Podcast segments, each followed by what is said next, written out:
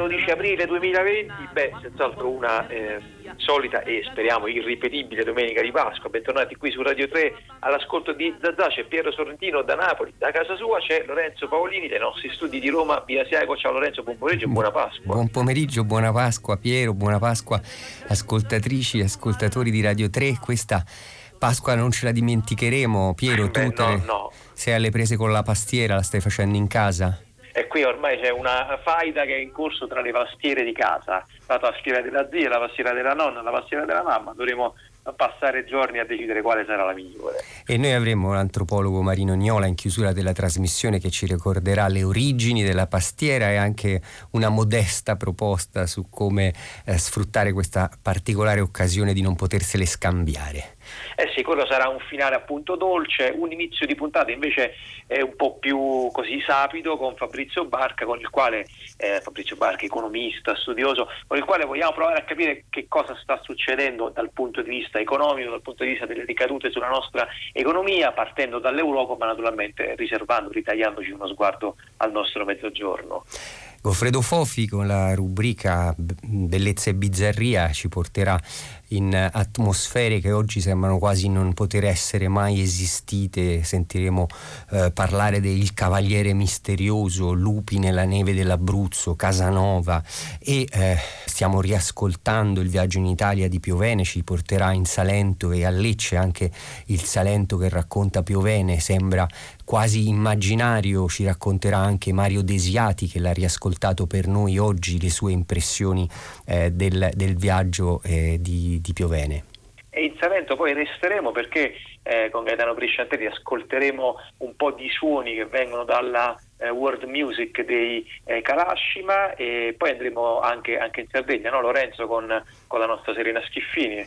Sì, lì ci ricorderà di una, di una vittoria dello scudetto che succedeva 50 anni fa, il Cagliari di Gigi Riva di Rombo di Tuono eh, conquistava lo scudetto, l'unica volta chissà se quando mai risuccederà, guardo intanto la nostra curatrice Daria Corrias accanto a me che alza le spalle. Allora non ce ne vogliono i nostri cari amici, amici radio, naturalmente è un augurio per, per il loro campionato e non soltanto, non soltanto per quello, l'hai detto, poi in finale ascolteremo la voce di Marino Niola e cominciamo, cominciamo in musica, che cosa avete eh, preparato, che cosa ha disegnato oggi Marcello Anselmo, il nostro regista, il nostro scalettatore di ascolti Lorenzo? Cominciamo con il reg eh, libico di Ahmed Ben Ali.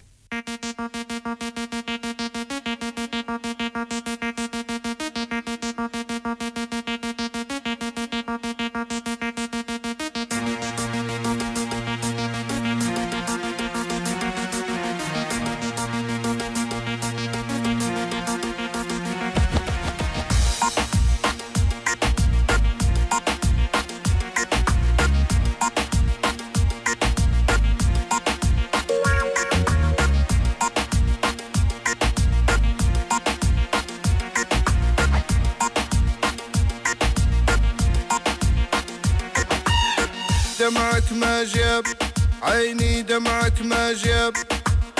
دمعك ما جاب ومكتوبك في الصوب عذاب. دمعك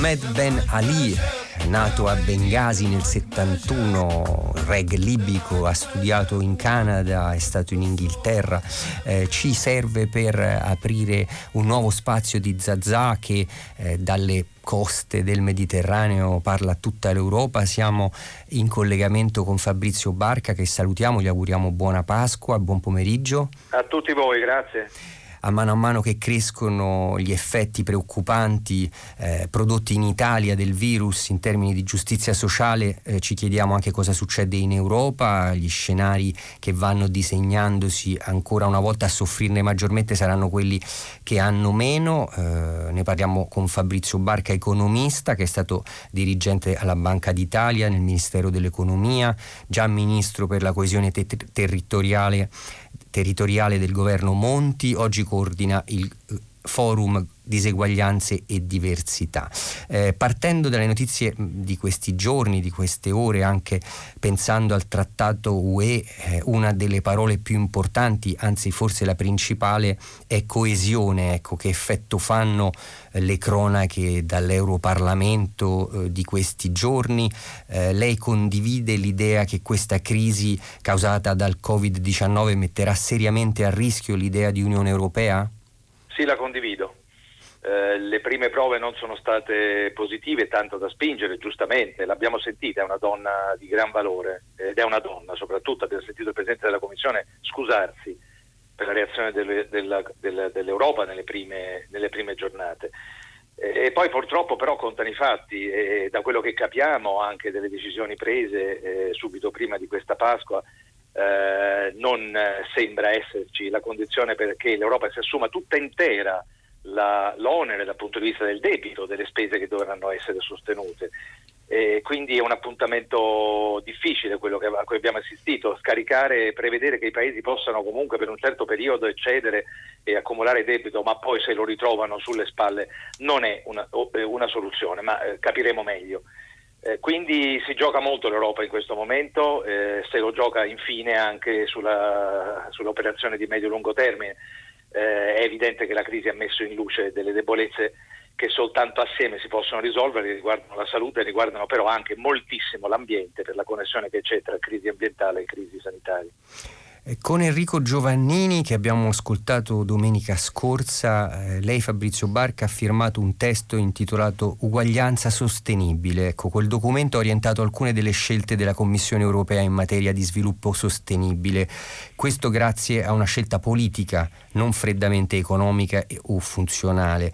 Lei avverte il rischio di un vuoto di politica e di un dilagare di scelte esclusivamente fatte eh, per una logica economica in questo periodo eh, così complesso? Eh, il rischio c'è, eh, c'è il rischio che i paesi si muovano in modo disordinato, eh, tra l'altro come dire, mettendo eh, l'economia e la ripresa produttiva davanti alla salute e, e, se un paese pensa che qualcun altro lo stia facendo si sente tagliate le gambe perché un paese come il nostro che è una grande potenza industriale non può permettersi di perdere le quote di mercato se un altro paese si rimette in corsa prima. Quindi c'è un tema di solidarietà eh, e c'è un tema come lei ha richiamato di dare seguito a quell'impegno assunto sempre dalla Presidente della Commissione che derivava da quel documento a cui lei ha fatto riferimento. Prima di tutti per andare di nuovo al concreto il fatto che il semestre europeo cioè il momento più alto di coordinamento delle politiche di bilancio, non fosse indirizzato più solo alla stabilità di bilancio, ma a obiettivi di inclusione e, e, e di miglioramento e di contrasto del, del, della deriva climatica. Eh, di nuovo le prove eh, saranno nelle prossime settimane. Ecco, lo Svimez in questi giorni ha eh, dato dei dati per i quali per le imprese meridionali sarà quattro volte più alto il rischio rispetto a quelle del centro-nord eh, di eh, uscire dal mercato per via del Covid-19. Ecco, dall'Europa ci avviciniamo ai temi eh, del meridione che lei conosce così bene, ha fatto scoprire il virus al paese paurose diseguaglianze sociali drammatiche eh, soprattutto nelle proporzioni de, per, per, per, le regioni del sud che sono relegate per anni ai margini dell'agenda politica. È, è, è, tardi secondo lei per invertire la rotta? Ci sono degli strumenti, dei provvedimenti urgenti da mettere in campo? Non è mai tardi e non è tardi per un paese che ha dimostrato anche nel suo tessuto civile, nella reazione delle organizzazioni di cittadinanza, ma anche nella reazione dei comuni e in alcune decisioni importanti del governo di sapere reagire. Eh, però bisogna far presto, non è solo un tema di sud, nel sud come sempre sono più acuti i problemi che sono dell'intero paese, vogliamo parlare dei 3 milioni e 300 mila irregolari, sono anche al centro e al nord, vogliamo parlare dei 2 milioni e 300 mila lavoratori a tempo determinato o a chiamata che in questo momento non hanno alcuna copertura, sono 7 milioni le persone prive di qualunque copertura. Eh, c'è stato un atto importante del governo che ha riguardato gli autonomi, ma è necessario che si muovano rapidamente, si sente, si incontra, incontriamo tutti persone per strada che avevano regolari negozi che sanno che non riapriranno. La botta è grandissima e il primo intervento importante è rendere operative le misure che il governo ha già prese e ci auguriamo avvenga nelle ore successive a questa Pasqua di raggiungere con un reddito di emergenza eh, 6-7 milioni eh, di potenziali richiedenti che in questo momento si ritrovano dalla mattina alla sera senza nulla. Le, le do un dato che non riguarda solo il Sud. 10 milioni di adulti italiani su 50 milioni non hanno, tra conto corrente postale e buoni del tesoro, non hanno i mezzi per reggere più di 60 giorni. E questa è la prima cosa da fare. Se questo viene fatto, se le persone vengono messe in tranquillità, se ai lavoratori autonomi viene migliorato l'intervento legando il rimborso all'entità della perdita, allora c'è quel tanto di tranquillità che consentirà a tutto il Paese di cambiare rotta, come lei ha detto, perché cambiare rotta si deve, non vogliamo tornare al prima, dobbiamo costruire una normalità più giusta. Eh, Fabrizio Barca cosa replica o cosa risponde come economista a chi vede in questo reddito di cittadinanza esteso a ogni settore una sorta di pandemia statalista? È esattamente il contrario, eh, è il dare la libertà alle persone nelle condizioni drammatiche di poter eh, sopravvivere e ricostruire eh, mentalmente anche il proprio futuro. Quando ti arriva una sbatosca di questo genere sulla testa hai bisogno di serenità. Una persona povera o impoverita ha un quoziente di intelligenza mediamente pari alla metà della stessa persona in condizioni normali e poi non si tratta assolutamente di far arrivare il reddito di cittadinanza a tutti. Ci sono 21 milioni di lavoratori privati, 14 milioni sono stati coperti dai provvedimenti del governo, 6-7 milioni sono scoperti, la metà non sono irregolari. Sono lavoratori mitizzati dalla svolta di questi 30 anni che hanno mitizzato il lavoro a termine, che non hanno nulla in questo momento, perché non puoi obbligare certo un'impresa a riassumere una persona di cui è scaduto il contratto e se questi 7 milioni di persone vengono raggiunti cambieranno le cose. E per quanto riguarda gli irregolari, Enrico Giovannini e io abbiamo fatto notare insieme a Cristiano Gori abbiamo, e tutti gli altri con cui abbiamo predisposto la proposta, che se in queste settimane arriviamo anche a loro, ricostruiamo un rapporto con queste persone, larghissima parte delle quali non lo fanno per perché sono criminali, lo fanno perché sono è l'unico modo per sopravvivere e lo sappiamo bene, lo sanno anche quei signori che ci ascoltano, che hanno a casa una donna o una badante a cui non pagano i contributi, i regolari sono coltivati dai regolari in questo paese. Bene, se li raggiungiamo possiamo ricostruire con loro un rapporto che consentirà di averli dalla parte della regolarità, dalla parte della ricostruzione dei lavori, perché è evidente che tanti lavori stanno saltando, ma tanti nuovi lavori possono venire. C'è dell'ottimismo, se abbiamo un attimo di tempo, qualche cenno lo vorrei fare. Prego. Ma c'è ottimismo perché abbiamo ricostruito e riscoperto i servizi fondamentali in queste ore terribili. Abbiamo scoperto quanto è importante avere del cibo che sia eh, di prossimità, riscopriremo appena potremo camminare la gioia di camminare nei luoghi che sono vicini a noi, non torneremo a fare turismo di massa e grande densità, potremo offrire anche ad altri paesi il nostro enorme territorio, a cominciare delle, dalle aree interne del paese eh, che in questo momento sono state colpite più di altre perché non hanno copertura digitale.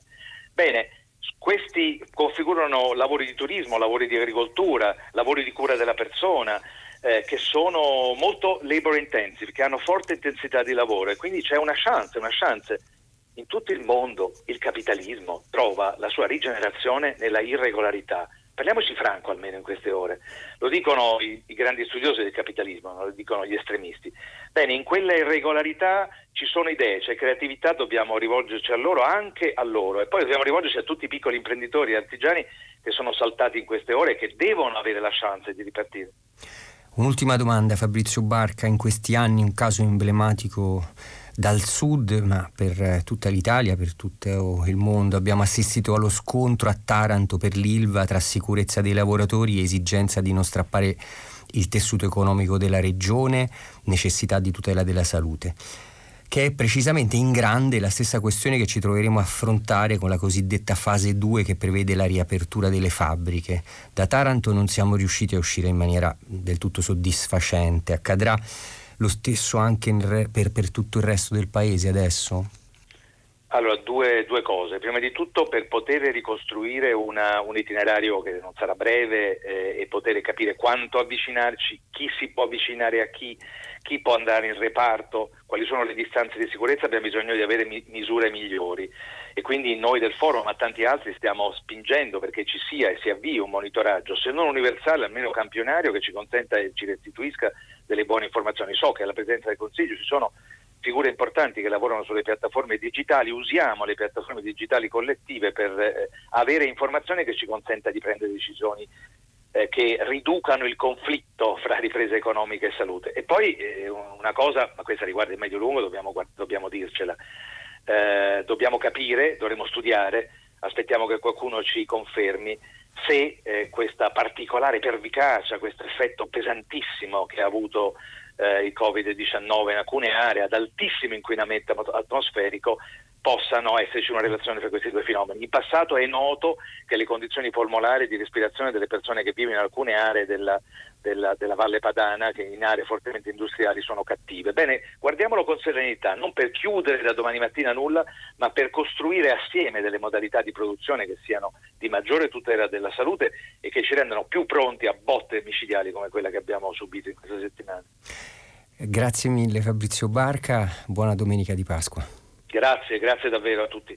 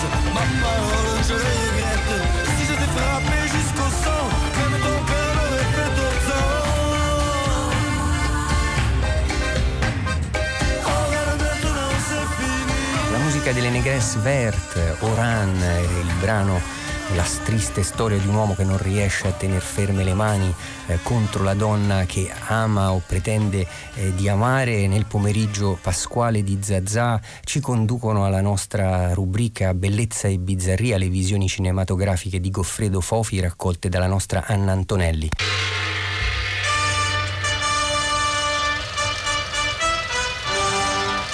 Il Cavaliere Misterioso di Riccardo Freda.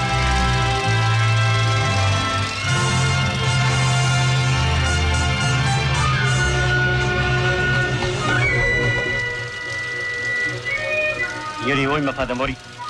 Se San Gennaro non ci aiuta, qui una volta l'altra finisce male. Nello spazio di quattro giorni siete stati capaci, malgrado la taglia, di entrare a Venezia, di parlare con vostro fratello, farvi ricevere dalla dogaressa, farvi schiaffare ai piombi, scappare, di passare il conviglio e mo di diventare pure cavaliere. Finché ci aiuta San Gennaro. Eh sì, ma non bisogna esagerare, perché quello pure si stanca. Da quando mi sono messo sotto la sua protezione, San Gennaro non ha avuto più momento di riposo. O che andiamo a fare a Vina, a passare altri guai. Tu vorresti stare solo a Napoli. Eh, quella sì che è una città.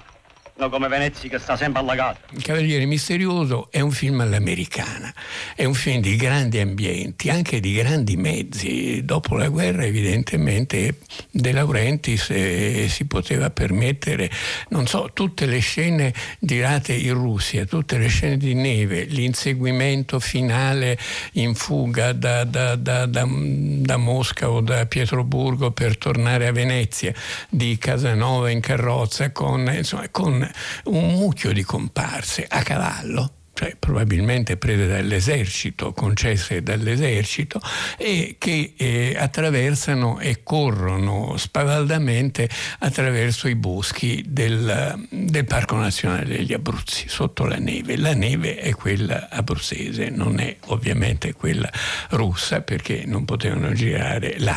E il film ha una vitalità strabordante. Gasman è, eh, a mio parere, bravissimo in questo ruolo, anche perché Casanova Casanova non doveva essere così simpatico, no? sia per l'aspetto femminile, antifemminista, inseguitore di dame e conquistatore di dame, sia per anche l'aspetto politico, perché in fondo era un uomo capace un po' di tutto. Nel film eh, lui deve aiutare la dogaressa di Venezia, Elli Parvo, a portare un messaggio alla regina Caterina di Russia e all'imperatrice perché altre potenze europee, tedeschi, francesi, eccetera, cercano di conquistare l'aiuto della Russia per far guerra a Venezia. Quindi bisogna salvare Venezia. Casanova, veneziano, si lancia, si lancia a varie avventure, incontra lungo la sua strada anche una sorta di cavaliere Deon, che poi Gianna Maria Canale, bellissima attrice e compagna di Riccardo Freda, o Maria Mercader, non ricordo bene. Ci sono donne attrici molto belle nel film, Yvonne Sanson, eh, che fa l'imperatrice Caterina, insomma ci sono fior di bellezze dell'epoca, opulente come andava di moda allora, e Casanova deve passare da Vienna, attraversare i confini, arrivare a, a Mosca, farsi ricevere dall'imperatrice e convincerla, arrivando prima degli altri, prima dei nemici di Venezia, convincerla a non fare alleanza con i nemici di Venezia e quindi a salvare Venezia. Ci riesce, ci riesce grazie alla sua spavalderia, ci riesce anche al fascino che eh, ha sulle donne e anche alla fama che lo circonda, perché Casanova nel Settecento, come Cagliostro, è stato un personaggio abbastanza mitico, su cui c'è un leggendario molto ricco, ma soprattutto perché poi ha scritto delle memorie molto affascinanti nelle quali tra l'altro uno dei brani mm, migliori, qui viene solo accennato, è La fuga dai piombi a Venezia, no? l'avventurosa fuga, perché a Venezia non lo amano, però se ne servono in qualche modo perché è veneziano e fanno leva sul suo sentimento patriottico. Nella fuga finale, compiuta la sua missione, inseguito da truppe di vario ordine, e muore la sua compagna, l'unica che veramente lui, lui ha amato, però lui può tornare a Venezia e presentarsi alla dogaressa avendo compiuto la sua missione. Vi piace? Che cosa? Non guardavate quella donna in gondola? No, Liz. Pensavo a un'altra donna. Non vi sarete per caso innamorato durante il viaggio? Sì. E questa volta senza speranza. Voi, Casanova, possibile? No. È stata l'unica donna che avrei potuto amare. E l'ho perduta. Come? Qualcuno è riuscito a portarvi via una donna? Sì. Un rivale contro cui è impossibile lottare.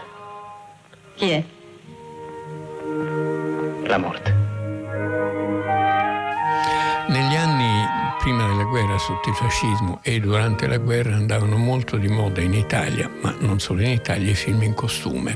L'Ottocento duro a morire, diceva mi pare Longanesi, ce lo trascinavamo dietro, avevamo ancora questo lascito e i film in costume dell'Ottocento erano quelli che ancora piacevano di più al grande pubblico, eh, sia quelli di Freda, per esempio I Miserabili in due parti con Gino Cervi e Valentina Cortese, eh, sia eh, un altro film di Freda che ebbe un grande successo, Aquila Nera, tratto da Pushkin con il tremendo Rossano Brazzi, e film che avevano un enorme successo di pubblico, un enorme richiamo, anche film intellettualmente elevati, ambiziosi, che ne so, Piccolo mondo antico dei soldati oppure eh, Un colpo di pistola da Pushkin di Castellani, insomma c'era l'Ottocento, era veramente tra noi ancora, era, faceva parte di una mitologia nazionale eh, e di un internazionale, perché questo valeva per il cinema tedesco, per il cinema francese, per il cinema inglese, per il cinema americano,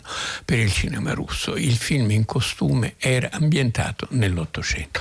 Il Cavaliere Misterioso eh, va un po' più indietro perché si parla del Settecento, Casanova è un eroe tipico, un personaggio tipico del Settecento, libertino, avventuriero, capace di tutto, un po' un Cagliostro a suo modo o un'alternativa a Cagliostro senza la magia di Cagliostro, però un avventuriero anche vitale e vitalmente estremamente simpatico. Le sue memorie sono uno dei classici della letteratura italiana e almeno in parte certi episodi sono ancora letti e amati anche da un pubblico piuttosto, piuttosto vasto. Uno di noi riceverà l'incarico di recarla in Russia. Il nostro compito di stasera è designare il fortunato. Credo non vi possa essere ambasciatore migliore del signor Casanova. E perché? Il cavaliere ha fama di uomo frivolo e galante. Nessuno sospetterebbe di lui. La proposta mi sembra eccellente. Siete pronto, signor Casanova, a prendere in consegna questa lettera?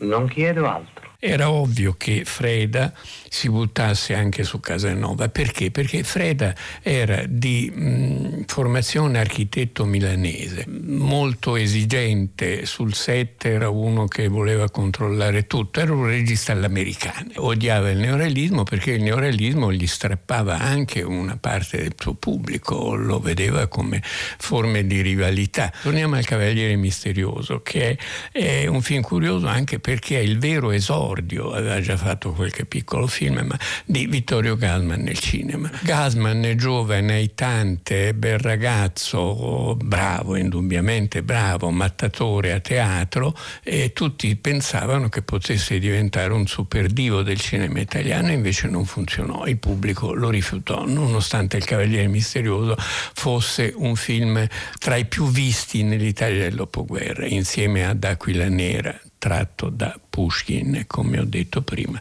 sempre dal nostro, dal nostro Riccardo Freda.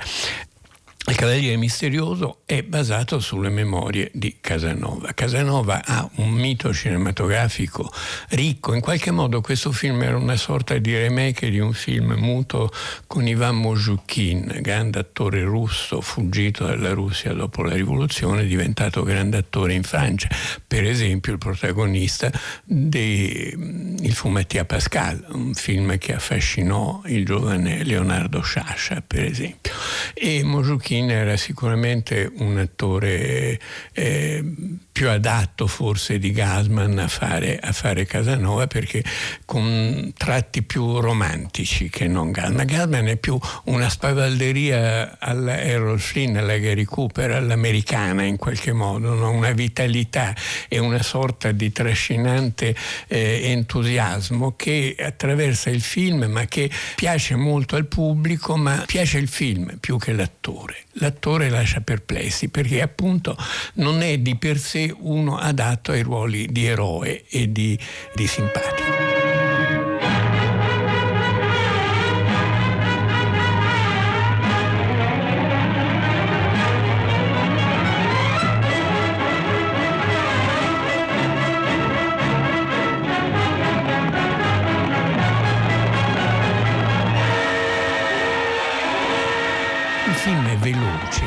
Rapido con grandi ambienti, lusso, erano eh, cose settecentesche o anche ottocentesche, chi il pubblico non se ne accorgeva molto della differenza, però appunto non realistiche, non, eh, però il cinema ha questa capacità di, di farci credere quello che vuole, se a utilizzarlo è un artigiano di, di, di grande talento come Freda che sapeva circondarsi non solo di sceneggiatori come eh, Monicelli Steno, ma anche di scenografi, di costumisti, di, di, musicisti, la musica di Alessandro Cicognini che era un ottimo musicista dell'epoca, insomma di uno staff di talenti che nonostante eh, tutto a Cinecittà avevano trovato una loro collocazione, una loro maestria, venivano dal teatro, però il cinema li attraeva e gli dava una nuova vitalità, sapeva mettere a frutto le loro competenze.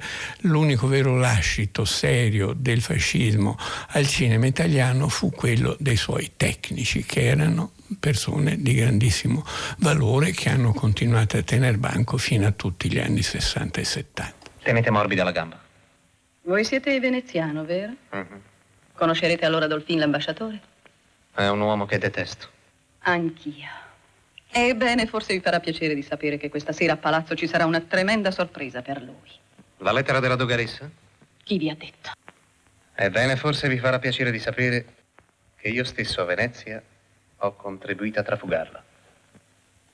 Dunque, il mio debito verso di voi aumenta. Ma voi siete un creditore che mi mette in imbarazzo. Perché? Perché siete troppo poco esigenti. Non mi chiedete nulla. Posso dunque osare? Cosa aspettate? E allora concedete al più pettegolo dei vostri servitori di essere il primo a leggere il contenuto di quella lettera. Quale vendetta migliore avrei potuto sperare nelle orride celle dei piombi in cui fui gettato per ordine di quella donna? La fotografia di un vecchio artigiano, Rodolfo Lombardi, che poi è scomparso nel cinema del dopoguerra, e, e però bravissimo, bravissimo soprattutto nelle scene di movimento. Uh, c'è un gusto per il cinema che è anche un gusto, se così si può dire, mh, appunto l'architetto Freda sapeva anche usare formidabilmente il bianco e nero no? sapeva le tinte, i colori le, e sapeva eh, creare delle, delle immagini particolarmente notevoli. Il suo film, la carriera di Fred è una carriera strana, dopo i primi successi con questi film, Don Cesare di Bazzana, Aquila Nera, eccetera, in costume, dopo I Miserabili, che fu un grande successo anche quello per la Lux, e ha girato un po' di tutto, dei film di Maciste eh, o di Ercole, dei film eh, di Cappespada, eh, dei film di pirati, ma ha girato eh, soprattutto, forse il suo ultimo grande eh, sfoggio di, di, capacità registica è stato un film horror, L'orribile segreto del dottor Hitchcock, titolo un po' assurdo, non voluto da lui, ma che eh, è uno dei piccoli classici dell'horror, non solo italiano, dell'horror di quegli anni. E Freda era anche molto amico di Bava, Mario Bava, grande tecnico, poi regista anche lui di film, soprattutto horror, La maschera del demonio, un gioiellino, in questo, in questo settore, ma eh, hanno fatto insieme un film che si chiama Un tentativo di film di fantascienza fatto con tre soldi, famosissimo, Caltichi, il mostro immortale, che era un po' l'equivalente di Blob, quel film dove c'è una cosa informe che divora città, paesi, eccetera, venuta dallo spazio. Caltichi, il mostro immortale, non sapevano a fare i modellini di città, Bava era un genio, tanto che lo chiamò anche Kubrick a un certo punto per 2001, lui lui e Margheriti, ma l'invenzione di, di Bava in questo caso fu veramente straordinaria perché il mostro immortale che divora tutto sul suo passaggio, che è una cosa informe caduta dallo spazio sulla terra e che divora palazzi, città, persone, automobili, tutto fatte con i modellini, è una trippa. Bava ebbe questa grande idea, mandò un suo assistente a comprare una trippa da un macellaio del vicino dove giravano e con degli aghi da maglia muoveva la trippa che pian piano divorava, cioè acquisiva case, piazze, automobili.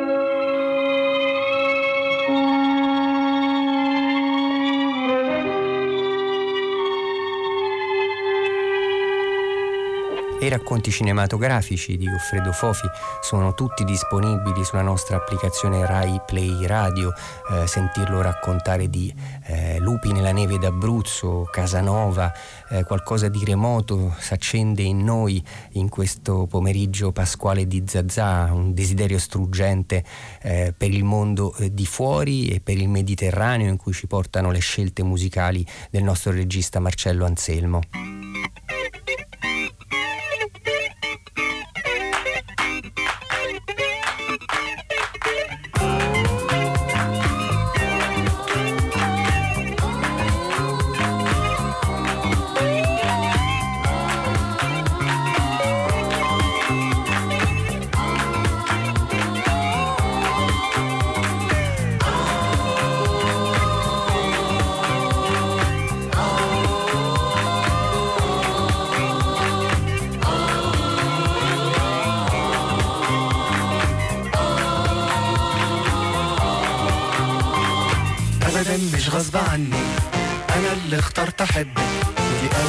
خطوة صح.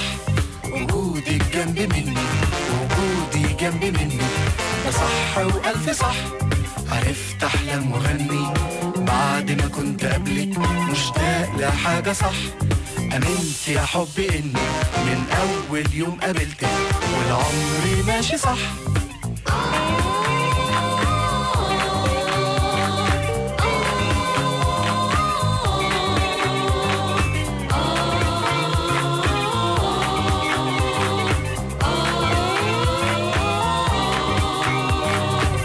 ابدا مش غصب عني. أنا اللي اخترت أحبك. ودي أول خطوة صح.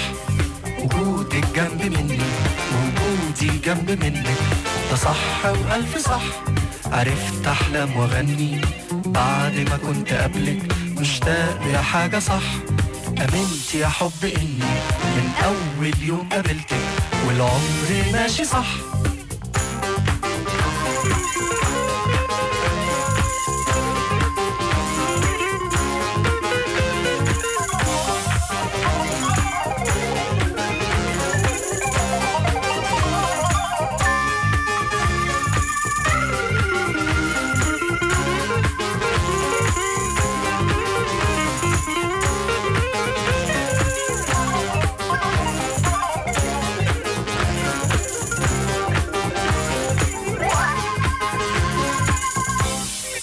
È il gruppo egiziano Alma Sirien, il brano Saha, uno di quelli che circolavano negli anni 70-80 eh, grazie soprattutto alle cassette, quelle col eh, nastrino magnetico, eh, hanno ricevuto consigli anche da Najib Mahfouz e il viaggio di Zazà prosegue in questa Pasqua e il viaggio di Piovene, quello radiofonico degli anni 50 che stiamo eh, ritrasmettendo, soprattutto le tappe eh, dedicate al Sud Italia.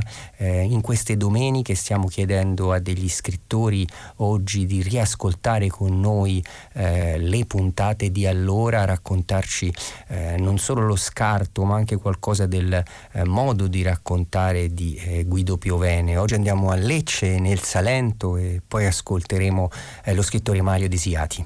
Anche se si risale a Lecce da Taranto, dall'Ionio all'Adriatico, la strada è circondata di bei coltivi. Si traversa Manduria, cittadina graziosa, con palazzi e chiese barocche, piazze e case fiorite. Salice e Salentino, le cui case più esterne si mischiano alla campagna con una corona d'orti cintati, visione questa frequente in terra pugliese. E cominciano nella pianura quei paesi bianchi che in lontananza prendono una lucentezza, ma nel tempo medesimo un'incertezza di miraggi da cui s'avverte d'essere nel Salento. Penisola senza sbocchi, fuori delle vie di passaggio obbligatorio, molto più della Calabria, e questo forse fin dai tempi preistorici, il Salento, la terra d'Otranto degli antichi, è il vero fondo dell'Italia. Lecce è l'antitesi di Bari. Bari è borghese e trafficante. Il carattere dei leccesi inclina invece a una gentilezza un po' ironica, a un distacco intellettuale.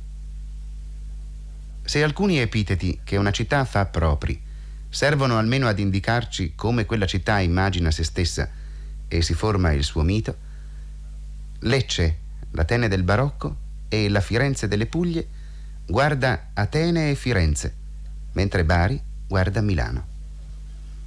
Lecce conserva un nucleo di nobiltà locale, vecchie famiglie aristocratiche le cui sostanze in parte resistono ai tempi. Ed in questo è più simile ad alcune città del nord come Vicenza e Bergamo che alle altre città delle Puglie. Il Salento è tutto grazioso ma di economia modesta. Ricchi sono i dintorni di Lecce verso l'interno e la zona tra Lecce e Brindisi, ma spesso povera la zona a sud, intorno a Gallipoli, ad Otranto, a Leuca, quasi soltanto agricola. Anche lungo le coste, malariche fino ad un tempo non lontano da noi e di approdo incerto, la popolazione era di agricoltori anziché di gente di mare. L'industria è scarsa. Le fonti principali del reddito del Salento sono il vino, l'olio, il tabacco di tipo levantino. Pure l'osservatore estraneo si accorge che anche nel Salento il tenore di vita è rapidamente cresciuto per moto quasi naturale. Nell'insieme è una terra ancora relativamente appartata e statica, in cui la gente è dedita all'agricoltura o sogna l'impiego statale. Attraverso il mezzogiorno, spesso così schiumoso e rumoroso di problemi attuali, qui si entra, per così dire, in una zona di purità e di silenzio. Si riprende distanza, si ritrova, ancora per poco, un'esistenza misurata su diverso metro. Non è il mondo di ieri, ma non è ancora il mondo di oggi. Incantevole è Lecce. Se dovessi paragonarla ad un'altra città italiana, non cercherei nel sud, ma piuttosto nella Valpadana, nel Veneto, nell'Emilia, in quelle città che già furono la sede di un ducato o di un principato e in cui finisce di esalarsi lo spirito di una cultura aristocratica. L'Italia non è fatta di blocchi uniformi, ma è frammentata e mescolata quasi in un labirinto di specchi dalle impensate rifrazioni. Le stesse idee convenzionali di settentrione e mezzogiorno non corrispondono affatto a realtà omogenee.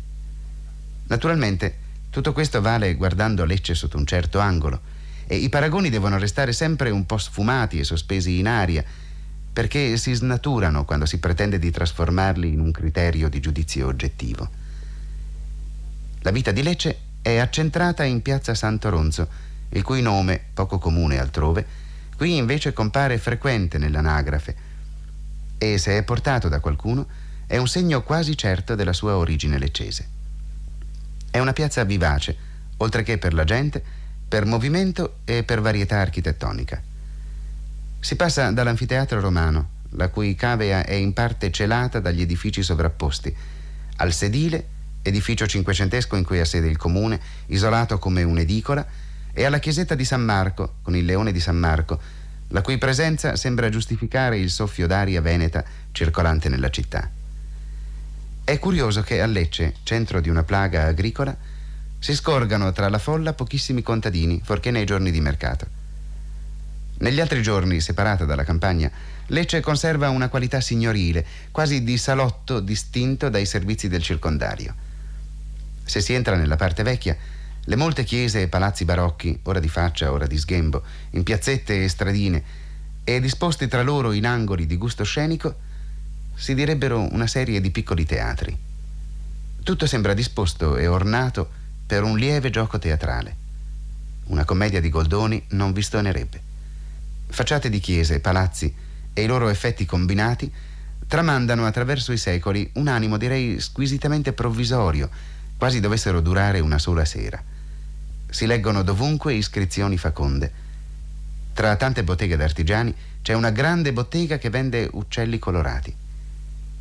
In questo clima di commedia o d'opera allegra, anche l'insegna di un parrucchiere, il maggiore della città, che ha nome Amleto Prete, fa pensare a un nome in musica che forse sarebbe piaciuto a Rossini. Atene del barocco è una definizione di cui Lecce si compiace. È però un barocco speciale e non ha nulla a che vedere con quello di Roma né con quello ardente e chimerico di alcune città siciliane e nemmeno di altre cittadine pugliesi come Martina Franca. Il barocco leccese si può raccontare così. La materia con cui si esprimeva in antico il talento di queste popolazioni era l'argilla, docile all'invenzione e al capriccio. E la Magna Grecia, infatti, ci ha lasciato una grande eredità di oggetti in materia fittile. In tempi più recenti, quello stesso talento ha trovato modo di esprimersi lavorando la pietra tenera di queste parti, più simile all'argilla che al marmo, perché molle, tale da non porre limiti all'estero popolare ed al gusto del minuzioso, trattabile anche con la pialla e l'accetta, adatta alla bravura degli artigiani. Il barocco leccese non è strutturale, tanto che accetta per lo più la forma delle chiese romane del secolo XVI, ma la nasconde sotto una cascata d'ornamenti, la quale potrebbe vestire qualsiasi stile lasciandolo inalterato, pressappoco come le folte cortine d'edera romantiche, imparzialmente sovrapposte ai castelli del Medioevo e alle case vittoriane. Oppure Possiamo pensare alle piante subacquee, sulle quali si incrostano conchiglie, coralli, cristalli e perciò prendono un aspetto meraviglioso. Chiese e palazzi sono come ravvolti dentro a una tonaca di pietra lavorata. La pietra tenera che esposta all'aria prende un bel colore dorato. Il grande capriccio di Lecce va da San Matteo al Duomo, da Santa Maria del Rosario a Santa Maria delle Grazie, da Santa Chiara ai palazzi della nobiltà, fino al palazzo del governo e a Santa Croce, che è il culmine.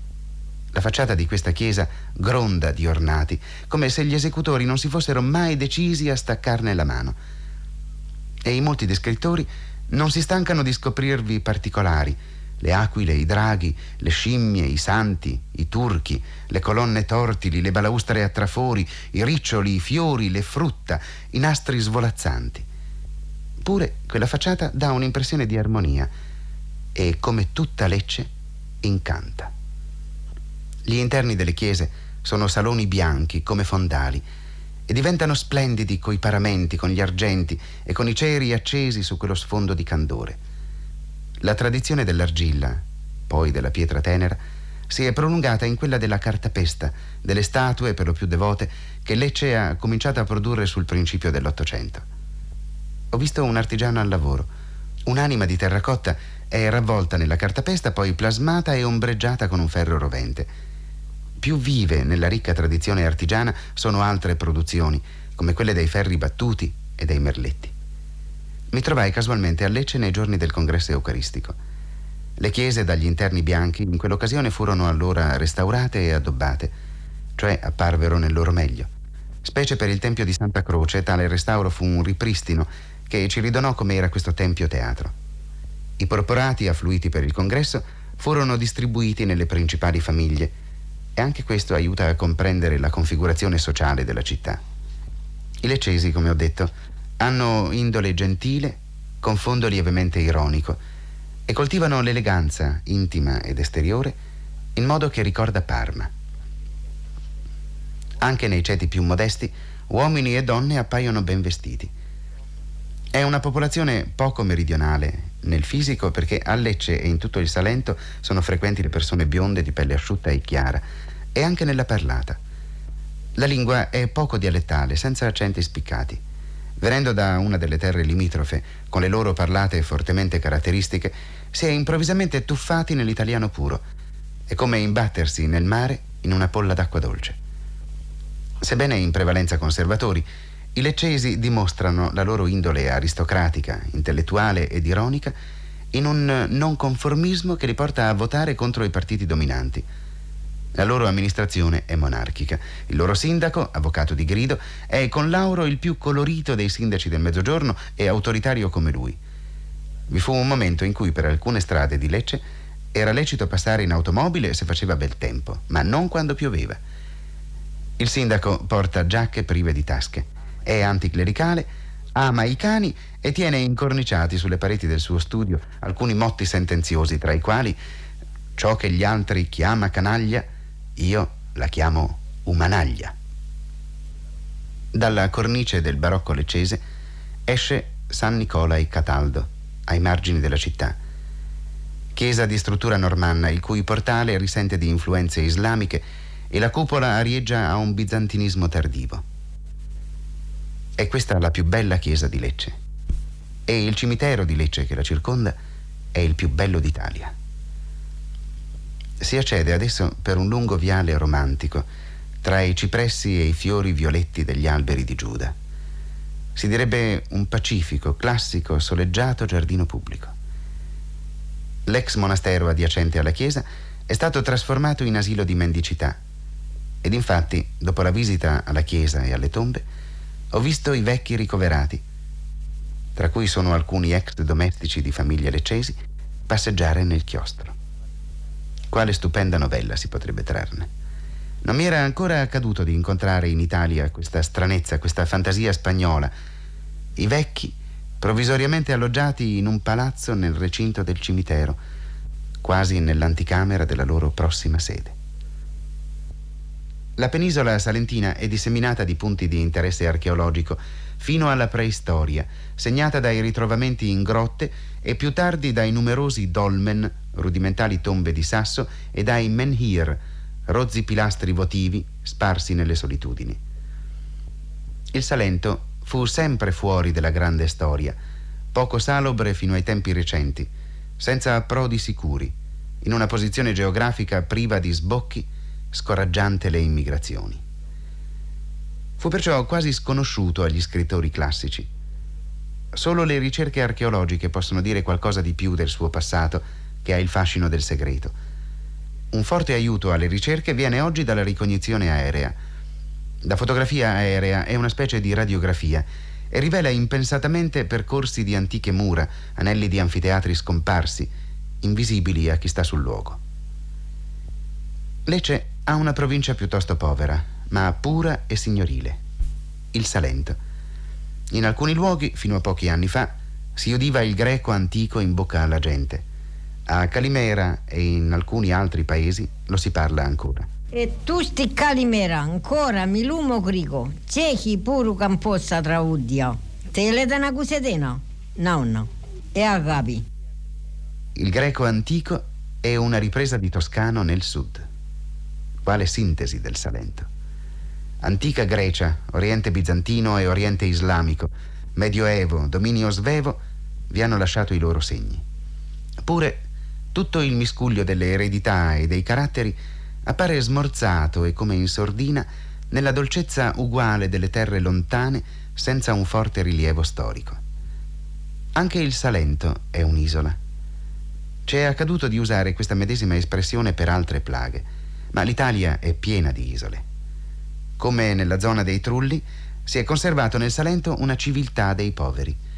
Di rado vi si avverte quello stato che porta alla negligenza di sé.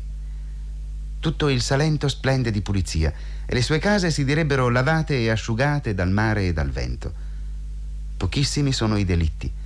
La vita resta familiare e patriarcale, specie lungo le coste.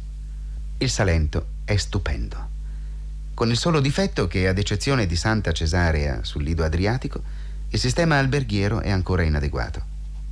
Otranto si spopolò attraverso i secoli, via via che il suo porto deperiva, e i dintorni si impaludarono fino alle recenti bonifiche.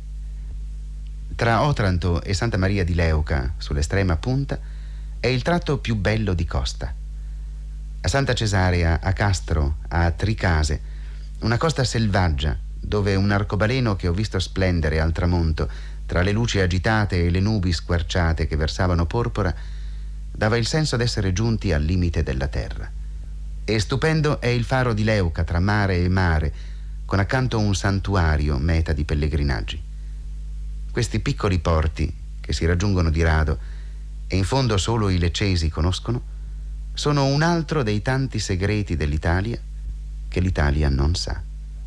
Tra Adriatico e Ionio, a mezza via nella penisola, in una piccola chiesa di Casaranello, è il più prezioso dei mosaici bizantini pugliesi. E sulla costa ionica sorge Gallipoli, che è quasi una cittadina d'Oriente, sul porto dalle case bianche e nelle viuzze tortuose. Prima di lasciare questo che è il lembo estremo della nostra penisola per andare nel Lazio in cui dovrà concludersi il nostro viaggio, gettiamo sul Salento uno sguardo d'insieme. Esiste infatti una fantasia del Salento, uno spirito di questa terra. È una terra quasi tutta piana, con le capanne dei pastori dette pagliare, a forma di cappello conico, quasi piccolissimi trulli. Le costruzioni coniche orientaleggianti sembrano essere nella Puglia del Sud la forma più naturale dell'architettura. E la pianura su cui sorgono è tutta marina, spazzata dai venti tra mare e mare. I riverberi, i luccichii, i soffi dei due mari sembrano quasi incontrarsi a mezz'aria. Così tutto si presenta lucido, come se fosse avvicinato da un effetto d'ottica ed insieme ingannevole. Sembra d'essere in alto mare anche sollevando gli occhi, contemplando le nuvole che galoppano velocemente tra l'Adriatico e l'Ionio. Il Salento è una terra di miraggi, ventosa.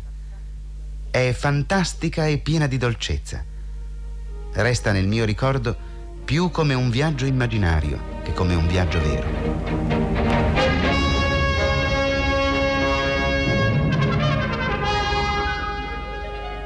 Abbiamo trasmesso Viaggio in Italia di Guido Piovene.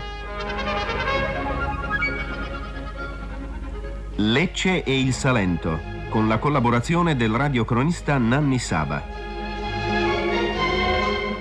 Evoca tenerezza il eh, viaggio del Salento di Guido Piovene, perché è un Salento immaginario, un Salento quasi esotico nel, nel racconto del grande scrittore che arriva in Puglia con uh, alle spalle tutto il suo viaggio, è la penultima tappa, quella del Salento. Lui fosse anche un po' stanco, gli manca solo il Lazio, però arrivato nel Salento si accende, si accende per Lecce. Lui rimane molto colpito dall'aspetto esteriore della città. La città si presenta, e lui la definisce, una sorta di Atene barocca.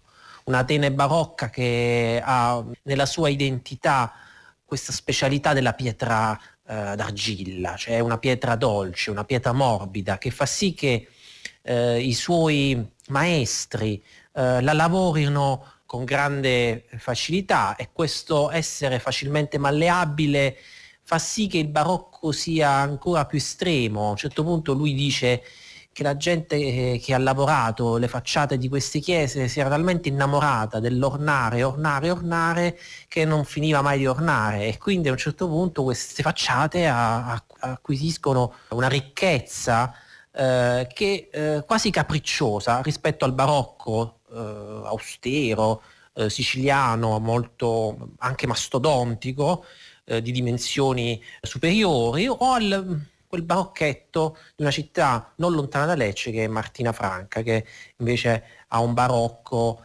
eh, più leggero, il barocco che sembra essere arrivato, come disse Brandi, da Lecce come un polline.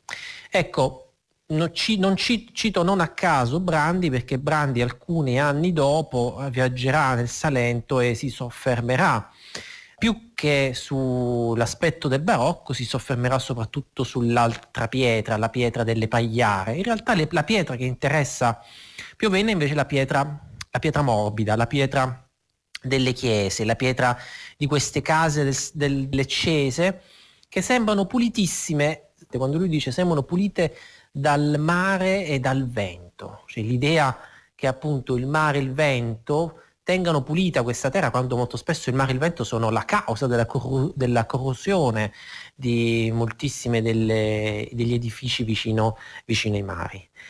Il fascino di Piovene però è soprattutto per le persone. E questo è un aspetto curioso perché Piovene arriva a Lecce e le persone che lui conosce di Lecce in realtà in qualche modo ti fanno pensare che queste persone siano persone nordiche più che meridionali. Innanzitutto dall'aspetto. Lui probabilmente viene accolto da una parte della città aristocratica. Penso che probabilmente guide, alcune delle guide che lui incontra siano legate alle grandi famiglie leccesi. A Leccese c'è una, un nucleo importante aristocratico, di famiglie a volte che hanno una tradizione sveva, che vengono normanna, che hanno una tradizione che si avvicina più eh, la, ai casati, alle contee dell'Austro-Ungheria. E non è un caso che lui dice la maggior parte delle persone che incontro, eh, anzi molte delle persone che incontro sono biondi e eh, alti e asciutti e non hanno una minima inflessione in dialettale. È una notazione che fa sì che il nostro, il nostro cantore a un certo punto rimanga poi sorpreso nel suo continuare suo, con il suo viaggiare nel Salento da quelle comunità che invece hanno mantenuto un rapporto con il greco, una, una lingua che qua, molto più di un dialetto, che mette assieme gran parte della tradizione del, del, del greco antico e che in certi centri, come per esempio Calimera, e c'è anche un, un riferimento, un riferimento non, non, scontato con la voce di una di queste signore che parla ancora il greco. Ma il Salento è anche il mare, anche Otranto ed è soprattutto Santa Maria di Leuca, dove lui rimane colpito da questa costiera, che, che, da questo lembo di terra che si espone a, al mare che, che, collega da Otranto a Leuca e dice uno dei punti più belli che abbia mai visto perché dava l'impressione di essere la fine del mondo. Ecco, probabilmente il senso di questo viaggio di Guido Piovene era soprattutto questo, che il Salento dove lui stava viaggiando era un luogo miticcio, un luogo in cui l'Italia era in qualche modo poco presente come in altri posti, era un'Italia che si allarga, allungava verso l'est, eh, verso l'Albania, verso eh, i paesi balcanici. È, un, è un'Italia dove lo stesso italiano, è un italiano contaminato dal greco, dove il paesaggio è un paesaggio pulito, è un paesaggio con poca criminalità, è un paesaggio anche pittoresco ed è il eh, senso del suo viaggio quello di aver raggiunto probabilmente un confine, una propaggine, oltre cui c'è un altro mondo, o forse dove quel mondo che è oltre è arrivato sin lì.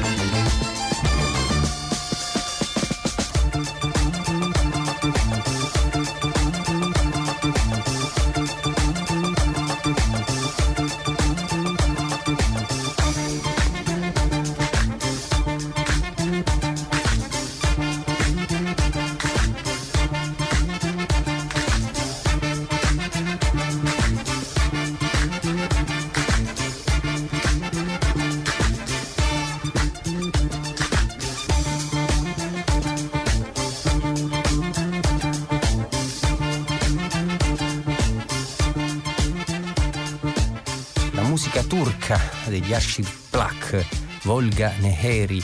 Eh, se volete essere sicuri delle pronunce potete chiedere alla nostra eh, Lea Nocera eh, una deviazione dal Salento eh, di Guido Piovene e, e, Mario Desiati che ci ricordava appunto come eh, Piovene avesse viaggiato in quella regione più o meno nello stesso periodo eh, di Brandi, ecco Brandi Pellegrino di Puglia eh, sarà successivo invece proprio eh, il periodo in cui Ernesto De Martino sta eh, realizzando le sue esplorazioni antropologiche che vengono trasmesse anche alla radio, eh, un approccio molto diverso da quello di Guido Piovene che era eh, affiancato in tutte le tappe del sud, lo avete sentito dal cronista Nanni Saba, eh, un cronista che all'inizio degli anni 50 eh, svolge la sua attività giornalistica prima nell'Unione Sarda, e poi entra in Rai come cronista e partecipa a quella gloriosa eh, stagione del documentario radiofonico,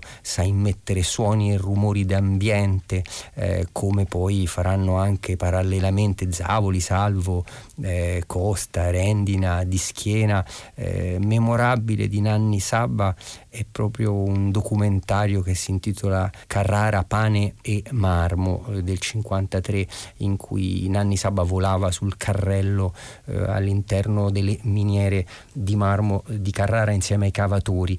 Ma torniamo e restiamo in Salento, ci colleghiamo eh, con il nostro Gaetano Prisciantelli per eh, una storia musicale che è nata proprio negli studi di Zazà. Buon pomeriggio da Bari, succedono tante cose dappertutto in questi giorni particolari, si dice che è tutto fermo ma in questo stare fermi per esempio i nostri amici Kalashima stanno producendo cose molto interessanti, allora noi telefoniamo a Federico Laganà che è il percussionista dei Kalashima prima Federico. Eccomi, ciao Gaetano. Buongiorno, ben ritrovato a. Zazà. Allora, ricorderete i Kalashima, sono stati protagonisti di un live il 16 giugno del 2019, lo trovate tutto online e i Kalashima sono una eh, grande realtà, grande perché sono tanti, e, perché lavorano molto, sono eh, degli innovatori della tradizione musicale eh, salentina, orgogliosamente salentina, e in questi giorni hanno messo online un videoclip che si chiama I tuoi bellissimi difetti le immagini di questo videoclip sono state girate con i loro telefonini proprio mentre erano dal vivo da noi all'auditorium della RAI eh, della Puglia di Bari. Intanto grazie perché è un regalo anche per noi quello che ci avete fatto Federico. Grazie a voi per averlo possibile. Noi non sapevamo di essere, di essere ripresi per cui c'è anche questo, c'è anche questa spontaneità, questa autenticità di queste immagini. Soprattutto il video I tuoi bellissimi difetti è il video di una canzone, di un brano che non è vostro, è un brano della Municipal. Eh, Esattamente. C'è Carmine Tundo in studio con noi e eh, questo brano è stato realizzato e nato proprio per Zazà. Come avete scelto di fare questo brano insieme, insieme a questo gruppo che fa un altro tipo di musica? Esattamente. Alle 8 fu Zazà che eh, ci eh, invitò, ci avete invitato per questa trasmissione, per Zazà, chiedendoci di ehm, eh, portare degli amici, portare eh, degli amici mh, mm, musicisti dei quali avevamo stima o con i quali, eh, con con i quali ci sarebbe piaciuto eh, suonare e condividere della musica. Noi, per noi è stato immediato pensare alla Municipal, che è una meravigliosa realtà eh, che è nata nel nostro territorio e che ehm, a mio avviso è, è una delle perle più belle del panorama indie eh, italiano. Carmine eh, si è dimostrato entusiasta, disponibilissimo e così è nata questa eh, collaborazione live in studio nell'auditorium della RAI. È stato bellissimo lo scambio. Lui, Carmine, ha suonato con noi un nostro brano, Your Beat, che fa parte del nostro ultimo lavoro, il nostro ultimo disco si chiama K, e noi abbiamo suonato la title track suo, di quello che era il suo eh, ultimo lavoro, e cioè i tuoi bellissimi difetti. Voi siete un gruppo che innova e comunque vive la tradizione musicale eh, salentina, la municipale invece fa appello all'indie. Era abbastanza spericolata l'operazione, io vi ho visti fare le prove fino a un istante prima. Siamo in un'epoca in cui eh, tutto è il crossover di tutto, il purismo sta decadendo e noi, eh, Kalashima, da sempre ehm, cerchiamo di ibridizzare eh, la base musicale dalla quale nasciamo. Abbiamo eh, ibridizzato la nostra musica e le nostre tecniche tradizionali, diciamo, con l'elettronica, con il rock, con il post-rock, ora anche con l'indie e chissà con quanti eh, altri generi tenteremo di eh, ibridizzarla. L'incontro con l'indie è stato particolarmente interessante mh, mm, perché ci ha eh, portati a mh, mm, entrare in contatto con eh, un linguaggio che oggi è estremamente comunicativo. I tuoi bellissimi difetti è una bellissima eh, indie ballad. Ci ha eh, stimolato tantissimo, ci ha eh, portati a utilizzare i nostri strumenti in una chiave diver- differente. Gli strumenti di una musica come quella tradizionale, fatta per la gioia collettiva, incontrano il testo di una canzone che invece è molto intima, come è tipico della musica indie. Ascoltiamola, i tuoi bellissimi difetti, Kalashima insieme alla Municipal dal live del 16 di giugno 2019 qui a Zazà.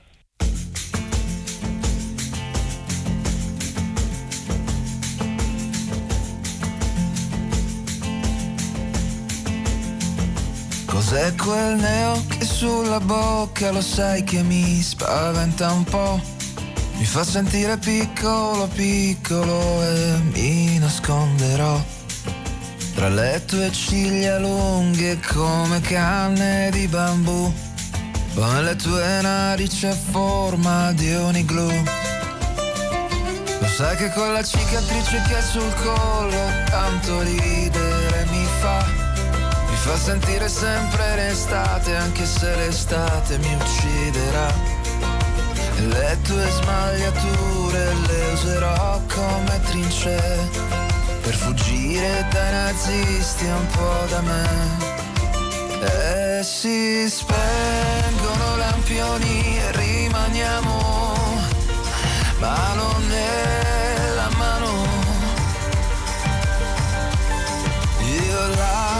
mia parte che si sta uccidendo.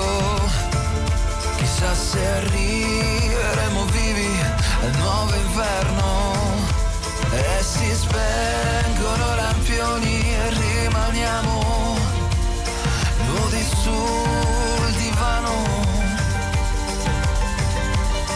A prenderci da dietro come i cani ritrovarci suoi bellissimi difetti Kalashima insieme a La Municipal o viceversa, La Municipal insieme a Kalashima perché il brano è eh, del repertorio di La Municipal, Carmine Tundo, eh, voce e chitarra. Um, siamo al telefono con Federico Laganà. Intanto quello che si nota in questa versione del brano sono i vostri cori. Eh, voi ci avete anche fatto eh, una lezione di che cosa sono queste voci e di come si possono usare nel vostro repertorio sono intrecciati anche a suoni sintetici, elettronici, ma vengono da una solida tradizione che voi conoscete bene, mi sembra che suonino bene anche in un brano come questo. Esattamente, per, eh, per noi la polivocalità è, è centrale, perché nella nostra tradizione, nella nostra musica tradizionale, c'erano i canti alla stisa, cioè i canti a perdifiato, eh, che venivano cantati nelle campagne per scandire la giornata o per eh, riempire eh, il tempo eh, del lavoro. Ehm, questo era il nostro modo di utilizzare quello stile di canto polivocale su una ballad eh, indie i tuoi bellissimi difetti, il videoclip è disponibile anche sul nostro profilo ma anche sui profili social dei Kalashima e di La Municipal, è stato realizzato durante il live qui a Zazà il 16 giugno 2019, è stato realizzato con i vostri telefonini. Esattamente, sì, noi avevamo posizionato i nostri telefonini per avere un ricordo di quella giornata. E periodo in cui viviamo molti momenti di tempo sospeso, abbiamo deciso, ci siamo detti ma perché non proviamo a eh, tirar fuori un bel contenuto da condividere e grazie al uh, lavoro del nostro Sandro che ha recuperato le immagini da tutti i telefoni al lavoro dal, del nostro sound engineer, produttore e, e performer Michele Delia. Adesso abbiamo questo videoclip da offrirvi. Grazie a Federico Laganà, a tutti i Kalashima e la Municipal, grazie per essere stati di nuovo con noi a Zazà. Grazie a te Gaetano, un saluto a tutti gli ascoltatori. A presto. I tuoi bellissimi difetti, Kalashima, con la Municipal eh, abbiamo sentito il nostro Gaetano Prisciantelli eh, ricordare come questo brano, il videoclip di questo brano eh, sia nato nei nostri studi, se volete eh, riascoltare tutta la puntata è disponibile su Rai Play Radio, era il 16 giugno del 2019, noi eh, da Bari ci spostiamo a Cagliari, la nostra Serena Schiffini eh, ci ricorda una ricorrenza molto importante per quella città. Un saluto dalla sede RAI di Cagliari e buona Pasqua a tutti. Se non ci fosse stato il coronavirus a tenere tutti a casa, oggi per Cagliari e per la Sardegna sarebbe stato un grande giorno di fede, fede calcistica però. 50 anni fa il Cagliari vinceva lo scudetto come ci ricorda questo salto nella storia. Prima di presentarvi le fasi salienti dei due incontri che hanno eh, definitivamente deciso lo scudetto, concedeteci di dire che quello conquistato dal Cagliari è un grande, un grande scudetto. C'è riuscita una squadra che non è del continente. Per la prima volta nella storia del calcio italiano ha vinto un'isola. Quest'isola è la meravigliosa Sardegna.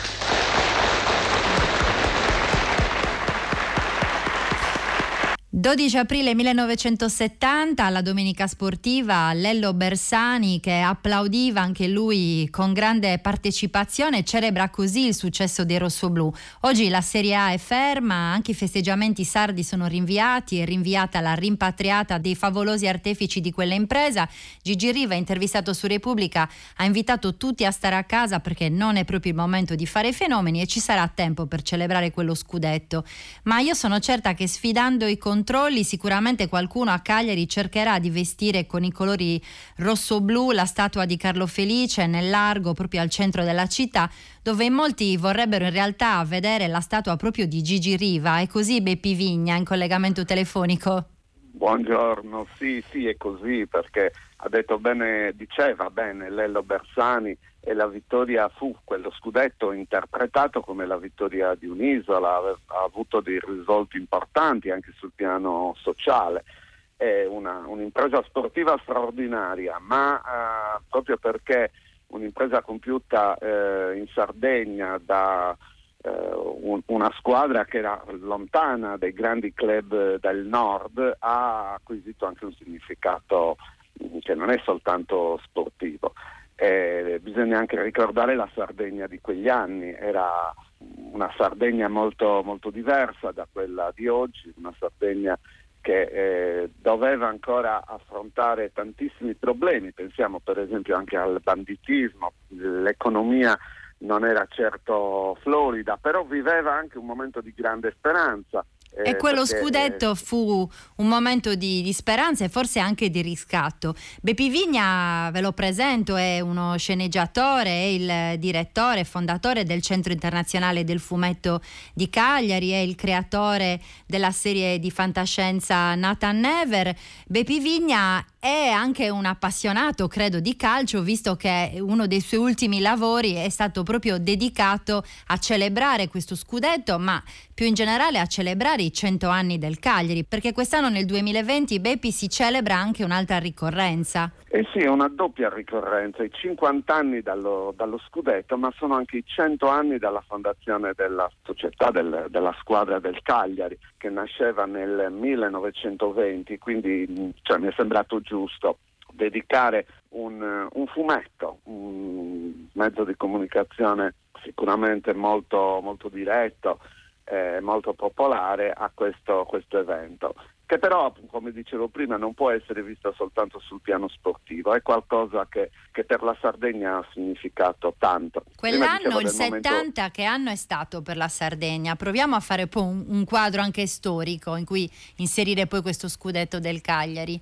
No, per esempio il 1970 è l'anno in cui eh, il Papa Paolo VI viene in visita in Sardegna, quindi un evento importante che si trascina dietro anche tutta un, una serie di, di, significati. È un anno, per esempio, nell'ambito della cultura in cui eh, c'è un evento teatrale che è fondamentale proprio per la storia del teatro sardo, il Marassad di, di Zapparedu che viene eh, rappresentato eh, proprio quell'anno, ma c'è eh, soprattutto eh, sul piano invece che riguarda più l'economia questa grande eh, speranza dell'industrializzazione, c'è un, eh, l'idea di trasformare la Sardegna come ehm, regione appunto dove, dove, possa svilupparsi l'industria chimica e questo fatto non è assolutamente separato dal calcio. Anzi, poi, direi il contrario. C'è una, una stretta connessione perché sia la Sir di Rovelli che sia uh, la, la, Saras di Marati poi entrano molto dentro lo scudetto del Cagliari. Non dimentichiamo che qualche anno prima proprio una cordata di imprenditori legati alla Sir e, alla Saras avevano salvato il Cagliari dal, dal fallimento. E gli imprenditori, i petrolieri avevano tutto l'interesse ehm, ad avere un'opinione pubblica ehm, a loro favorevole Peraltro però bisogna dire che quella squadra era veramente straordinaria. Sì, è vero, io sono un appassionato tu di calcio. Tu dove eri ancora... il 12 aprile del 70? Eri all'Amsicora, allo stadio Amsicora? Non ero all'Amsicora, io non vivevo allora a Cagliari, ero un ragazzino, vivevo, mio padre faceva l'imprenditore e, e viveva dove, dove, aveva la sua impresa, quindi in Ogliastra, per cui io ho vissuto quel, quel giorno memorabile alla radio. attraverso la radio. La radio era ciò che metteva in comunicazione i tifosi con, loro, con le loro squadre del cuore. Bepi Vigna eh, ricordava appunto che, mh, mm, che, sei il eh, direttore del Centro Internazionale del Fumetto, che alla storia del Cagliari e allo scudetto del 70 hai dedicato questo progetto, questo fumetto eh, insieme a un disegnatore che è Andrea Buongiorno in arte Buong, sono 42 tavole se non sbaglio. Mm, come avete raccontato la storia del Cagliari, in particolare appunto quella data che oggi celebriamo e, e i protagonisti di quella impresa? Ma l'abbiamo raccontata con, scegliendo una chiave un po', un po', particolare, cioè il tifo sportivo è spesso una tradizione di famiglia, nel senso che un ragazzino, come è capitato a me, si appassiona al calcio perché magari vede la fotografia di suo padre che in collegio giocava a pallone e inizia a fare domande sul, sulle squadre, sui, sui campioni. Ecco, eh, e quindi il calcio come eh, veicolo della memoria come veicolo anche di, di affetti. Eh, il calcio in questo caso, nel caso del, del Cagliari, come eh, così, contenitore anche di qualcosa che appartiene alle nostre radici. Infatti c'è un, una trama che racconta di un ritorno a Cagliari di un, di un professionista che vive lontano e il, il suo legame con la, con la città è anche eh, legato appunto alle vicende del, del calcio e poi naturalmente lo scudetto è raccontato in quella che fu uh, veramente la, la grande eh, sorpresa, c'è un, un, record straordinario che quel Cagliari ancora detiene. In un campionato, era sì, un campionato a, a 16 squadre, però prese soltanto 11 retti cioè una un difesa stratosferica. Noi ricordiamo Gigi Riva che è stato uno dei più grandi campioni del, del mondo, del calcio nella sua storia. Però eh, veramente quella squadra ha preso soltanto 11 gol che credo che sia una cosa irripetibile almeno nei, nei maggiori campionati europei. Bepi Vigna, eh, tu appartieni a una di quelle categorie di persone tanto appassionate da declinare come un mantra la formazione del Cagliari? Beh, eh, la formazione del Cagliari è indimenticabile, in porta Albertosi che era il portiere della nazionale, poi c'era una difesa composta da Martiradonna che era uno straordinario eh, difensore che forse non ha avuto la, così, tutti, i riconoscimenti che meritava, poi Zignoli o Mancin che erano gli altri due giocatori che si alternavano sulla linea dei terzini. E poi c'era, c'era. Nicolai e Tomasini che insomma la sai, la sai. Fino ad arrivare grandi campioni arriva. Domenghini, Nenè, Gori, Creati, Riva poi Brugnera ma io aggiungerei anche Reginato Anastasio, Poli insomma. E poi c'era l'allenatore c'era Maglio Scopigno. E allora ascoltiamolo ancora la domenica sportiva. Scopigno di lei hanno detto lo scettico blu l'enigmatico, il filosofo il sornione, lo squalificato ma insomma Scopigno lei chi è? come si può definire? uno che c'è sonno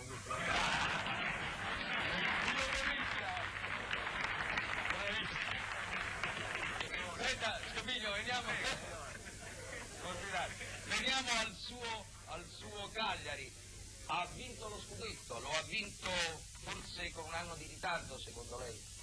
No, che lei ringrazia tutto il mondo, quindi non possiamo dire per nessuno. Ha vinto l'anno giusto, forse con un anno di anticipo direi. Senti, lei, lei, passa per essere l'allenatore più anticonformista che esista per quanto riguarda il suo metodo di lavoro è un anticonformismo positivo, dato i risultati. Lei come definisce la figura dell'allenatore? Chi è l'allenatore per lei? Ma io direi che anticonformisti sono gli altri, no?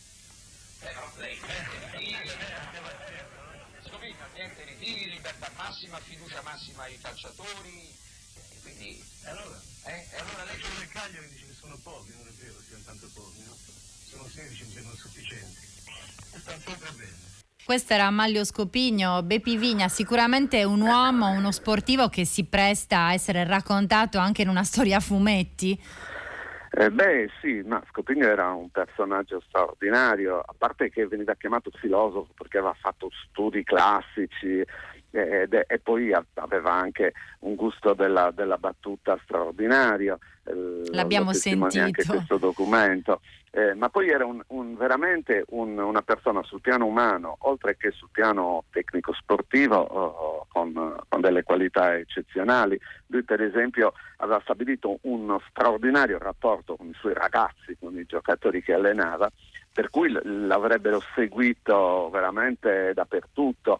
Non, ehm, aveva capito per esempio una cosa curiosa che ehm, il clima di Cagliari non si confaceva a certi allenamenti troppo pesanti, quindi lasciava un po' di libertà ai suoi giocatori e poi era spiazzante con, con le sue battute. Io oh, ne ricordo in particolare una che eh, è diventata poi, poi molto famosa quando vide eh, ben eh, diversi giocatori del Cagliari convocati erano molti di quella squadra ai mondiali del Messico nel 1970 e vide inquadrato Nicolai, il famoso stopper, il famoso difensore e disse questa battuta anche, anche, curiosa, tutto mi sarei aspettato nella vita piuttosto che vedere Nicolai in Mondovisione. E infatti eh, tu Nicolai... quella battuta l'hai usata come titolo di un tuo libro di qualche anno fa. Sì, sì, una, era un, un, un, libro che proprio cercava di mettere in evidenza come eh, con Nicolai eh, tutta la squadra sarda era andata in mondovisione, nel senso si era eh, messa così alla luce in, in tutto il mondo. Eh, ed era proprio questo una, una, sorta di miracolo per noi sardi, vedere un, un, successo così grande. E Nicolai è emblema anche di quei campioni che forse solo la città di Cagliari ha saputo esprimere in maniera così, così costante, cioè dei, dei calciatori che eh, diventano, diventano, famosi e sono amati dal pubblico anche per, eh, non solo per le loro gesta sportive più eclatanti, ma anche per per dei fatti minori. Per esempio, Nicolai è passato alla storia per essere un um, il re dell'autogol. Uno che faceva gli autogol. Sì. In realtà ne ha fatto pochissimi, però quelli che ha fatto erano talmente belli che anche gli autogol che ha fatto ah, gli hanno perché i cagliaritani dei, hanno un fine suoi... senso dell'umorismo. Esatto, era, è, un, è, un, pubblico anche quello, quello cagliaritano molto, molto particolare. Eh, qui trovano, hanno trovato tante volte così eh, affetto e, dei campioni che forse da altre parti sarebbero passati più inosservati. Ci Però il grande amore delle- in Sardegna, a Cagliari, resta Gigi Riva, tanto che è ancora in corso una raccolta fondi per realizzare una statua di Gigi Riva che alcuni pensano di mettere davanti al mare nella zona di Sant'Elia dove c'è un bellissimo ex lazzaretto. Beppi Vigna, cosa dici? Ce la faranno i tifosi io rossoblu? penso che sia inevitabile che Gigi Riva trovi una celebrazione veramente anche attraverso una statua, perché Gigi Riva, oltre ad essere stato uno dei più grandi campioni della storia del calcio, pensate che quando ehm, ci furono appunto i mondiali del Messico uscì una, una pagina nel principale quotidiano di Città del Messico dove c'era il suo piede sinistro che prendeva, anzi erano due pagine, il paginone centrale con il, piede sinistro gigantesco di Riva, per quanto era considerato questo, questo straordinario campione. È chiaro che poi è un campione che ha scelto di vivere a Cagliari, che ha sposato la causa dei sardi che ha trovato qui eh, una famiglia, una famiglia allargata a tutta l'isola, per cui è diventato un simbolo della Sardegna, pur non essendo lui nato nell'isola. E, e credo che, che rappresenti qualcosa di, di importante per tutti noi. Eh, ricordo anche una canzone di, di Piero Maras quando Gigi Riva tornerà usato come metafora di un riscatto della Sardegna. Questo non succede chiaramente a tutti i personaggi, può succedere solo ai grandissimi eh, e Gigi Riva lo è stato. 12 aprile 1970, questo è lo scudetto del Cagliari, grazie a Beppi Vigna, sceneggiatore, che ci ha aiutato a rivivere questi momenti. Grazie a voi e un saluto a tutti. Io ringrazio anche il tecnico Fabio Vinci dalla Sardegna, una buona domenica e un saluto da Serena Schiffini.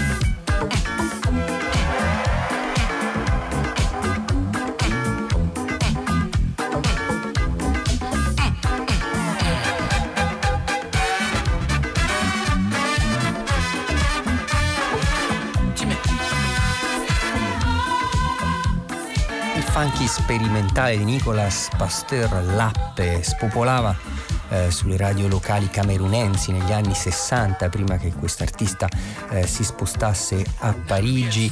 Eh, questo brano si intitolava Narial Sekele Foia.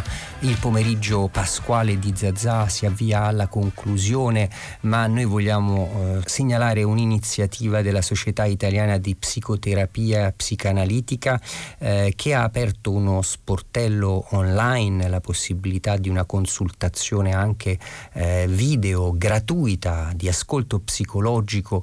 Eh, sappiamo che eh, questi giorni di emergenza e di isolamento stanno provocando eh, molti traumi, sì, la solitudine è un trauma e noi abbiamo, eh, vogliamo segnalare questa iniziativa e ascoltiamo Grazia Chianese che ne dà i recapiti per ricorrere a questo servizio gratuito.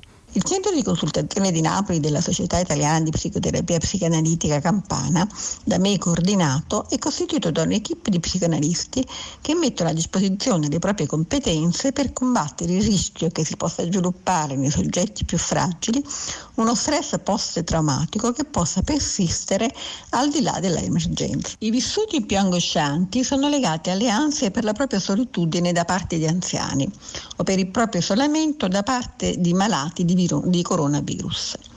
La coabitazione prolungata, spesso in spazi ristretti e non idonei, può esasperare dinamiche conflittuali nei nuclei familiari con il rischio che in alcuni casi passino sotto silenzio situazioni di violenza fisica e psicologica subite dalle donne. La situazione economica che si profila mette a repentaglio la progettualità futura della vita, creando incertezza e inquietudine, anticamere di depressione. Gli adolescenti vivono spesso situazioni di paura e di costrizione in cui si slatentizzano angosce prima contenute. In conclusione, vi ricordo che per prenotare una consulenza presso il centro di consultazione campano della Società Italiana di Psicoterapia Psicanalitica potete chiamare il numero 333 46 40 081 o raggiungerti via web sul sito www.sipnet.com o psicocittà.it o ancora sulla nostra pagina Facebook Centro di Consultazione CPP, sezione Campania. Un servizio di ascolto psicologico gratuito atto a contenere eh, le angosce e lo smarrimento legati all'emergenza eh, che stiamo vivendo, così come abbiamo chiesto eh, qualcosa di più facile da sopportare, sicuramente la mancanza eh, dello scambio tradizionale delle pastiere in questi giorni a Napoli, in tutta la Campania, in tutto il sud, chissà in tutta Italia. Abbiamo domandato un commento all'antropologo Marino Noniola. Buongiorno. Oggi vi auguro buona Pasqua parlandovi di un dolce che della Pasqua è il simbolo, la pastiera, la famosa pastiera napoletana, ma in realtà si tratta di un dolce che viene da lontano, dalle profondità delle culture mediterranee e non a caso è il simbolo di Pasqua, che è una festa di resurrezione ma è anche un rito di primavera, perché l'arrivo della Pasqua ci fa uscire dall'inverno e colora di verde le nostre giornate. È il momento in cui la natura si risveglia dentro e fuori di noi. Forse per questo i cibi pasquali profumano di vegetazione in fiore. È, è di vita, è, è di vita che torna a scorrere nelle vene del mondo. Uova, grano, germogli, primizie eh, quello di Pasqua è un menù che è tutto un simbolo e, e, dicevo che la pastiera non a caso è il simbolo della Pasqua, proprio per queste ragioni, perché le antiche culture mediterranee festeggiavano ogni anno intorno all'equinozio di primavera, quindi più o meno intorno alla data della nostra Pasqua, la morte e la risurrezione di un dio della vegetazione.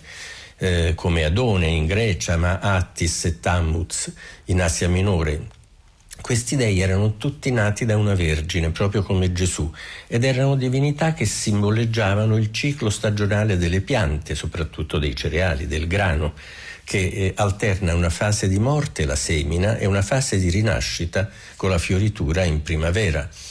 Quindi la pastiera ha la sua origine in tutto questo.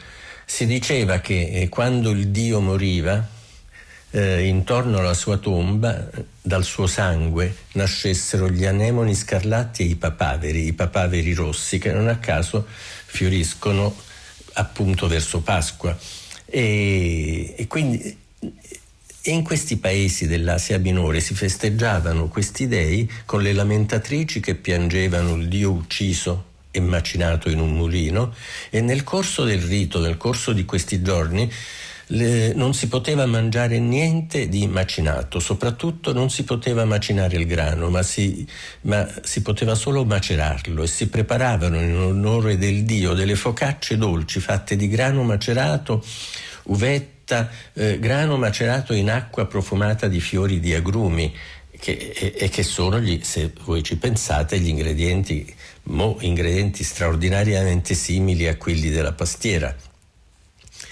E quindi da questa antichità, da tutto questo, viene, viene, poi questo dolce che è diventato proprio il simbolo della, prima della Pasqua napoletana, poi in realtà è un dolce che ha conquistato il mondo proprio perché, perché sa di primavera.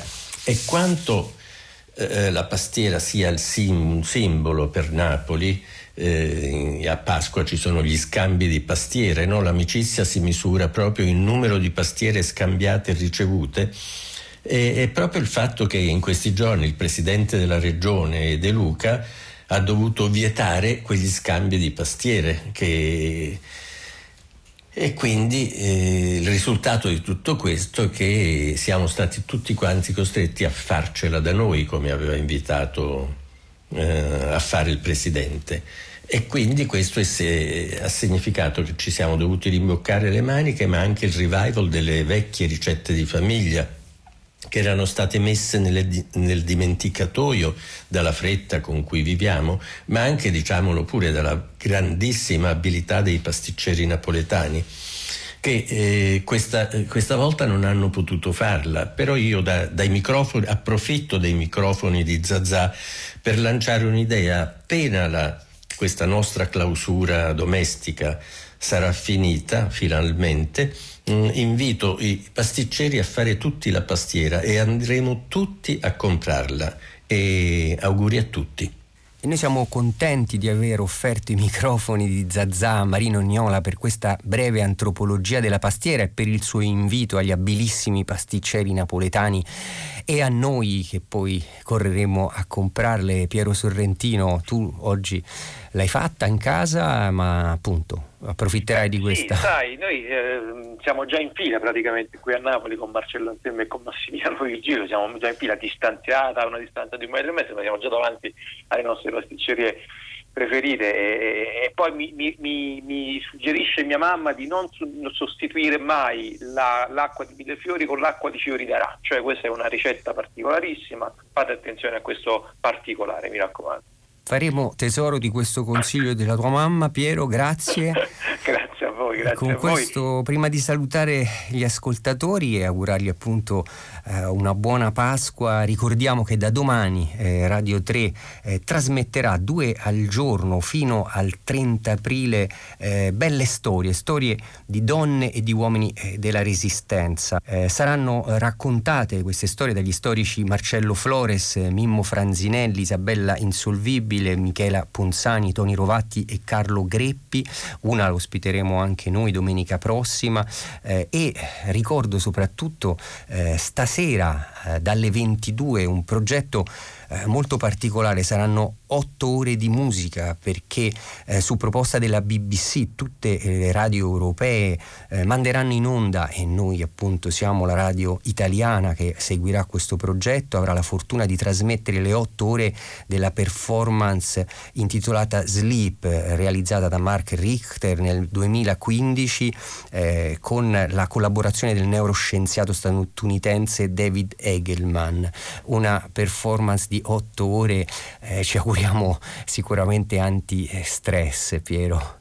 Beh sì, in effetti diciamo, potrebbe essere un buon avvicinamento a, a, alla Pasquetta, restare a casa se potete, mi raccomando, perché l'abbiamo ripetuto in tutte le salse ed è importante continuare a farlo, grazie a, a, voi che ci avete ascoltato, grazie a Lorenzo Pagodini, grazie a Daria Corrias che ci stanno ehm, supportando moltissimo in questo periodo da Roma e qui da Napoli. Vogliamo ringraziarli in maniera particolare, non resta che salutarci e riascoltarci Lorenzo domenica prossima con una parola che conclude sempre tutte le nostre trasmissioni. Ciao.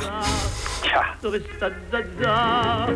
Madonna mia, come fa Zazà senza Isaia? Pare pare cosa già che t'ho perduta in me chi ha trovato la riportasse a me andiamola a trovare su facciamo presto andiamola a incontrare con la banda in testa utazza utazza utazza tutto quanto è ma grida za za za za Isaia sta qua Isaia sta qua Isaia sta qua za za za za za za za za za za za za za piano maestro maestro suonato più piano Cristo, piano, piano.